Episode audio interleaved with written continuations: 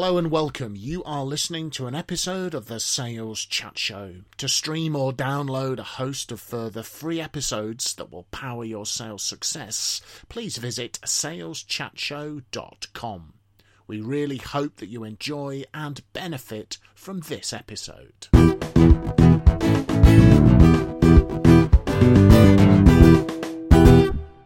Hello, folks. It's uh, Simon Hazeldine here with my esteemed colleagues, Mr. Phil Jesson and Mr. Graham Jones, for yet another episode of the Sales Chat Show. SalesChatShow.com, driving your sales forward.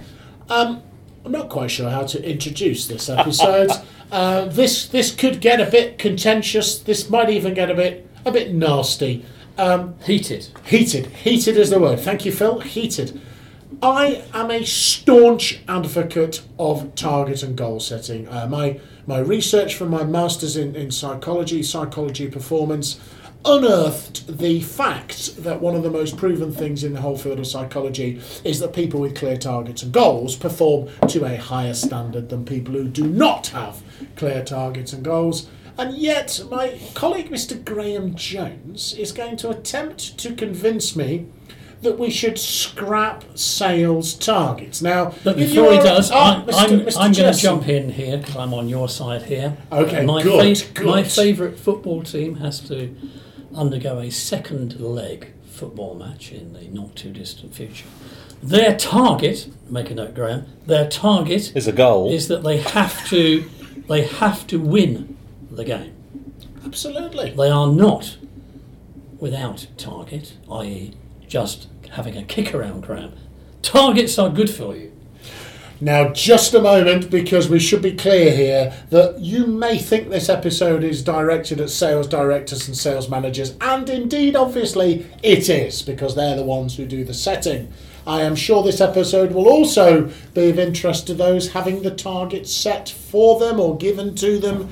The salespeople of the world are listening in, Mr. Jones, as are the sales managers and sales directors. Sales Chat Show beamed across the known worlds. Go on then, convince us why we should scrap sales targets. and the unknown world. and that. Uh, the reason we should scrap sales targets is because there's plenty of evidence they do not work. Uh, you're talking about targets for individuals and people, and the psychology of that is proven for particular personality types, not others. But uh, we're talking about sales targets for businesses and for teams, and they do not work. The evidence shows they don't work. Those companies that have scrapped sales targets actually sell more than those companies that don't that have sales targets. So if you don't have a sales target, the evidence is you are going to sell more. And the reason for that is because you are giving your salespeople much more freedom and you're giving them much more autonomy. And one thing we know about the psychology of employment is that those people who are most motivated at work and those most likely to do their selling are those people who have the greatest autonomy. The biggest driver in job motivation is autonomy. Am I allowed to get on and do my job in the way I want to do it? And as soon as we put targets in, you're reducing that level of autonomy. You reduce work performance and re- you reduce the ability for staff to reach their, the targets that you've set them. So, actually, if you don't set them targets, they work harder, they perform better, they're more motivated, and they sell more than you would have done if you'd set the t- ridiculous low target that you thought of in the first place. However, my research showed. I've got one of those as well in a minute. You carry on. Goal.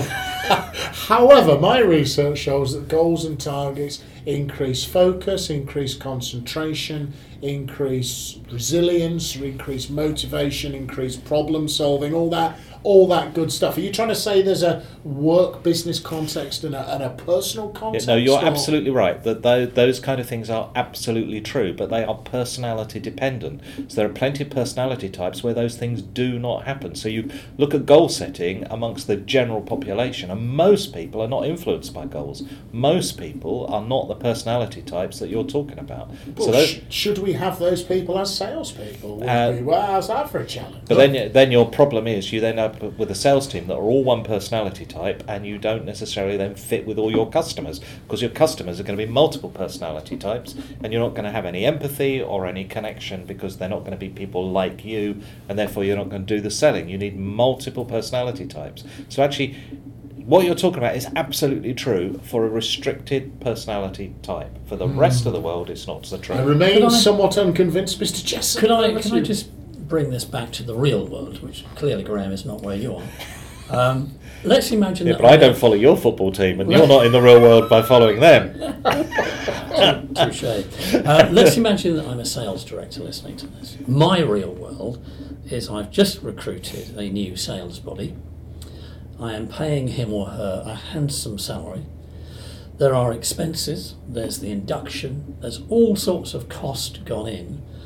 Then one of my targets is to recover that cost over a period of time to know whether I've made the right recruitment decision. I can't afford to put all of that cost in and then not be able to evaluate it as my sales body just goes out there enjoying themselves and occasionally coming lucky and selling something.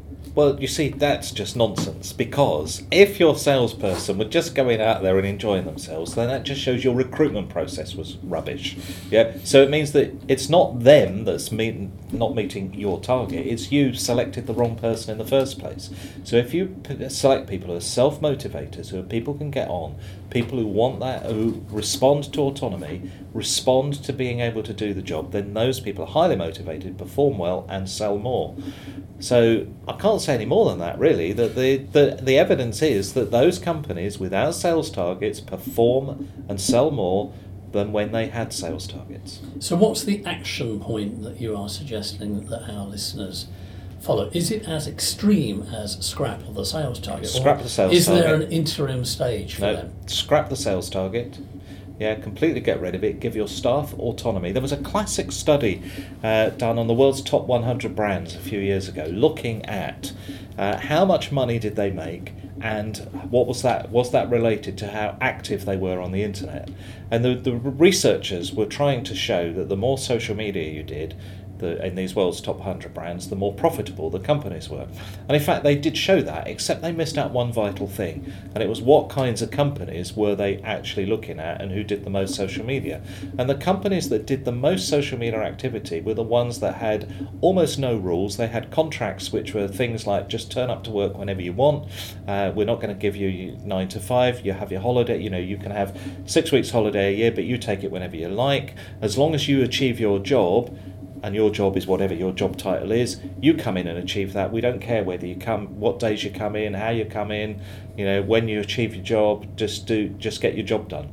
And What, those, what, what do you mean by achieve your job? What What is that if it's not to, in commercial terms, hit a certain to, to complete a project or something. So there's, there's obviously uh, you're going to employ a salesperson to sell. So if the salesperson isn't selling, that's their job to go out and sell. If they're not selling, a you've recruited the wrong person, but b you've not created the right internal environment to do their work. And so it's about the environment you work in. So this study showed that those relaxed companies were the ones that were doing most social media. Why were they doing the most social media? Because they were relaxed about their staff doing it. Those companies that were controlling companies, highly controlling companies, one of which has a prayer that the staff are meant to say at their desk every morning. Not a religious prayer, a kind of creed that you're meant to say every day. So there are hundreds of thousands of staff around the world are meant to stand up and recite this before they start work. Very controlling kind of business actually that company lost money over the year and the other companies that were big brands that were very relaxed actually dramatically increased their profits over the year. We find that uh, another research about company values. So the company the, the stock market values of companies those companies that allow staff to just react and do things without controls their stock market value in the year of this study, which was a couple of years ago, their stock market value increased by 7% on average, whereas the actual stock market for the year, this American stock market, the stock market fell by about 2% per year, and the controlling businesses, those with very tight controls, tight targets, all the rest of it, their their values, their companies fell by about ten percent. So let me let me let me kind of maybe meet you halfway then, because I think you know that that all sounds very interesting and very enlightened companies and so on and so forth. But we're probably going to have listeners, sales managers, sales directors, maybe even salespeople, who aren't working for those sort of companies. Um, what I would absolutely endorse is the autonomy piece, which is you know I've seen the piece of data, probably we've seen the similar data that employees with the greatest autonomy and freedom, higher levels of motivation and engagement, and I think a good manager, definitely a good sales manager, sales director, gives people freedom within certain boundaries, ethics, costings, whatever whatever those boundaries are, maybe even you know revenue boundary. You know you've got to achieve a certain, but within that you maximise people's sense of freedom and their their ability to use their intelligence and their motivation to achieve Yep. things. So I think that will be a that will be a, a definite for me recommendation to all the sales managers, sales directors is you know if you're employing the right people, you must give them the freedom to use their intelligence and capability to to, to, to, to, to deliver a good result. But I guess the scrapping the sales targets entirely for some organisations is going to be a big stretch, isn't it? Yeah? Because those are more mm. controlling organisations, so that you as a sales director are dictated to by some kind of board that Yes. has given you a target, and so you can't revolutionise that business yourself. That you, you, you have to stick to some target. So it's about how do you translate that into giving a more open environment Yeah. that people can achieve that, and how can you also convince the board that they need to change their mind? So there's two kinds of tasks you're going to need to do as the sales director in this. But actually, if you give those people more freedom, so the one thing you've got to do as a sales director is trust your salespeople. Yes, And if you don't trust your salespeople, then the problem is yours because you shouldn't have employed them if you don't trust them. Yeah, so it comes down to recruitment again. Are you recruiting the right people? Have you recruited them for the right reasons? I, can you trust those people to just get on with it? If you can, you're recruiting well. If you can't, you've got to ask questions about yourself. Yeah, I would have to say, having been a, a sales manager in the past with, you know, 10 field based salespeople, you know, reporting into me, you have to have a degree of trust or you drive yourself into, Quite. you know, into a crazy, crazy place trying Yeah. to work out where they all are. So Well, it's I, I, I just- think this has been a highly contentious uh, episode. with Nothing wrong with that. And I think on our website, Simon, we ought to put Graham's home address. So any unhappy sales directors in weeks to come can knock on Graham's door for a, a more uh, a more personal, vigorous, uh, vigorous debate discussion about, about about the yeah. that's, topic. that's the word I was struggling with. A more vigorous one-to-one with Mr. Jones to further discuss it. But Yeah. I think I think it's good. It's good. It's good to challenge some of the ways we've been working in the past. I will Yeah. say that I think scrapping them all together sounds like a step too far for me and for many of my clients that I work with. But I think there's there's something that we need to take a look at. I think about it. we can use a sporting analogy here because we're recording this a little after the uh, weekend when uh, England rugby, I'm afraid, lost rather badly to Scotland. Um, and th- I think there's you can see the two different kinds of approaches. That England was trying to be strategic and had obviously got in their mind what we've got to do based on the history of Scotland is we've got to go and score two tries and and uh, we'll be okay. So they had a number, they had a target, they were looking for that. Whereas Scotland was we just score as much as we can. Uh, and th- you find that in lots of if you if you limit people, targets limit people, so they don't do the things to actually achieve. So when you say all we want to achieve, you know, or what we want to achieve is sales of a million this year, you're already telling people you don't need to try for two million. So you limit their behaviour, you're reducing their behaviour. And it's the same in rugby, you know, you're reducing the England players' behaviour by limiting them, by being strategic, saying, well, what we need to do is do this and we'll beat Scotland. As a result, they were walked all over by Scotland, who were just taking the approach of, we'll just score as much as we can. Okay, so there's some interesting interesting things for us to think about, and I think if if if you have rejected what Graham has said uh, categorically, then I would really encourage you to think about. You know, I think we all should should challenge the way we're working from from from time to time, and scrapping sales targets might be too big a stretch for some organisations, but have a think about it. At, at the very least, I I have to admit. I'm remaining somewhat unconvinced, but um, Well, a good- I, I appreciate your point of view. A good salesperson knows that the best thing you can do is research. So good salespeople will do A B testing. So here's what I challenge sales directors to do to split their sales team into two. Give one sales team their targets as normal, one part of the sales team, you know, if you've got a sales team of 20 people, give 10 of them sales targets and give the other 10 no sales targets. and then come back to me in a year's time and tell me which team performed better.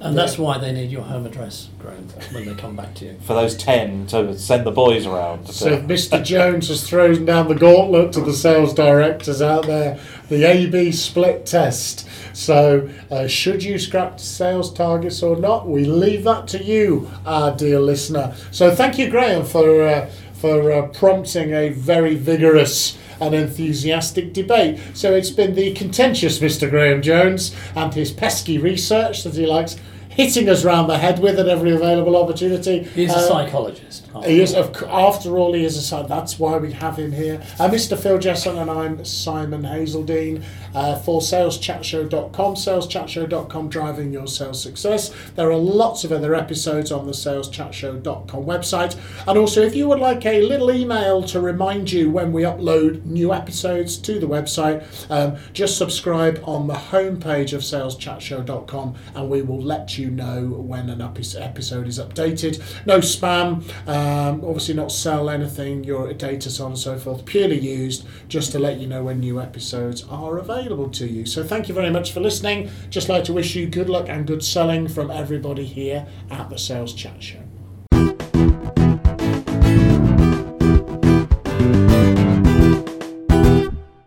Have been listening to an episode of the Sales Chat Show. To stream or download a host of further free episodes that will power your sales success, please visit saleschatshow.com. Thank you very much for listening to this episode, and from everyone here at the Sales Chat Show, we'd like to wish you good luck and good selling.